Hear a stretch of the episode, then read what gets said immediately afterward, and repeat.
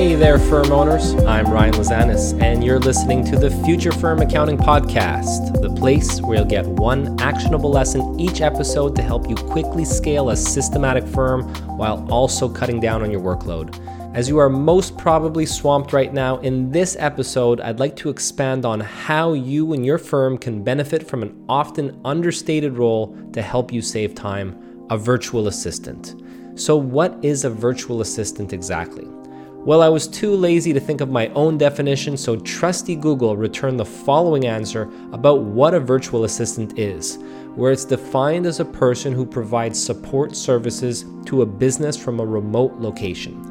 Yes, I know that's pretty vague, but before I jump into what a virtual assistant does, why I think you need one, and what you should look for in a virtual assistant, let me share a bit of a backstory with you when it comes to my journey hiring and managing virtual assistants. First off, I never had a virtual assistant on my team when I ran my firm, and truthfully, looking back, it's a big regret. We probably could have used at least one, if not several. Fast forward to Future Firm, I hired my first virtual assistant, or VA, about a year and a half ago, and the idea was simple take some of the administrative burden off my plate. And today, I now have two awesome VAs on the team who handle a variety of tasks, and I could easily envision more being added to the team shortly enough. So, what do my VAs do? Well, they handle everything from assisting me with marketing tasks, various administrative tasks, helping create reports, interacting directly with my customers, and providing them with support along with a whole host of other things. In fact, this very podcast episode and the corresponding blog that goes along with it was created thanks to both of my VAs, and two months ago, neither of them had done any of this before. What VAs are very, very good at, if you hire the right ones, are following established processes. But over and above that, I've also found that these are very smart people who are super resourceful at figuring out solutions to problems that you're facing in your business so that you don't need to spend time figuring them out yourself.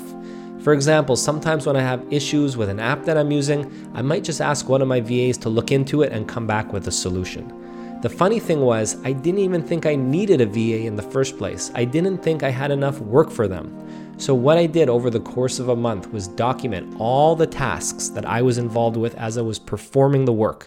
And at the end of the month, I had a long list of stuff and I started categorizing some of the tasks that I felt could be outsourced with a bit of training. And I grouped these tasks into several categories namely, administrative tasks, customer service tasks, reporting tasks, and marketing tasks. Based off this, I crafted a job posting of exactly the things I need to help with, which fell into one of those buckets, and then I sourced two VAs directly from the Philippines, which is a country that's known for its high quality business process outsourcing and excellent command of English. Prior to my VA starting, I documented the core processes for these tasks that I wanted to offload, which I think is a key step when dealing with VAs. And even with just a minimal amount of training, they were able to hit the ground running. Remember, initially I thought I didn't have enough work for one VA. Now I have two and they're both busy, so much so that I'm starting to think it's time to get a third onto the team shortly enough. The moral of the story is that you have more on your plate than you think. Many firm owners have a tendency to just think, you know what? This task takes me five minutes. I can do it myself. I don't need anyone to handle it. But all those five minute tasks add up. I've had to train myself to offload those tasks and create processes for them, even if they just take a few minutes. There's so much stuff you can offload to a VA updating engagement letters, invoicing and billing, following up with clients, overseeing deadlines, updating all kinds of spreadsheets and documents.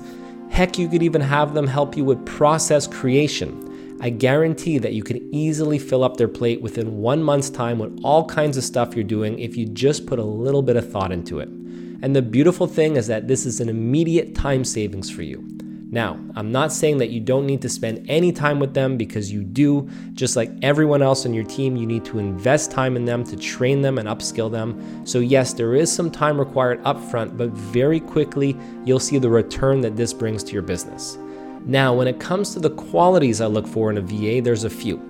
The first thing I look for is excellent written communication skills. Since this is a remote position, I want to make sure that we can both easily understand each other and that we can communicate what's on our minds properly. Secondly, I look for VAs that are organized since there's often quite a bit of multitasking required for the role. And third, I look for VAs who are resourceful and are going to spend a little bit of time trying to figure things out on their own. But in fact, I find that sometimes they're even too resourceful and not ask for help often enough. And I say that with a little bit of a chuckle inside because I know they're both going to be listening to this part of the episode as they're the ones preparing it. And fourth, you'll likely want to find VAs who are detail oriented. You want to make sure that if there's a process in place that it's followed and that it's double checked on their end so that you don't have to do the double checking. Of course, there's other things I look for, but that also depends on the kind of role that they'll be filling. So you can expect them to take over a variety of different tasks at your firm, but you should also expect to spend time training them and upskilling them as I previously mentioned. So, all in all, a VA is someone you should surely add to your team if you're super busy. You'll no doubt save a ton of time. And when it comes to where you can find VAs to add to your team, along with some of my best tips and tricks, along with other firm owners' best tips and tricks for dealing with VAs, there's a discussion thread about this in my Future Firm Accelerate membership program where you can just search for and gain access to this discussion in the forum once you're a member. And of course, over and above joining the other 450 plus members in the program, you'll get access to all kinds of awesome online trainings and coaching features to help you quickly scale your firm while also decreasing your workload at the same time.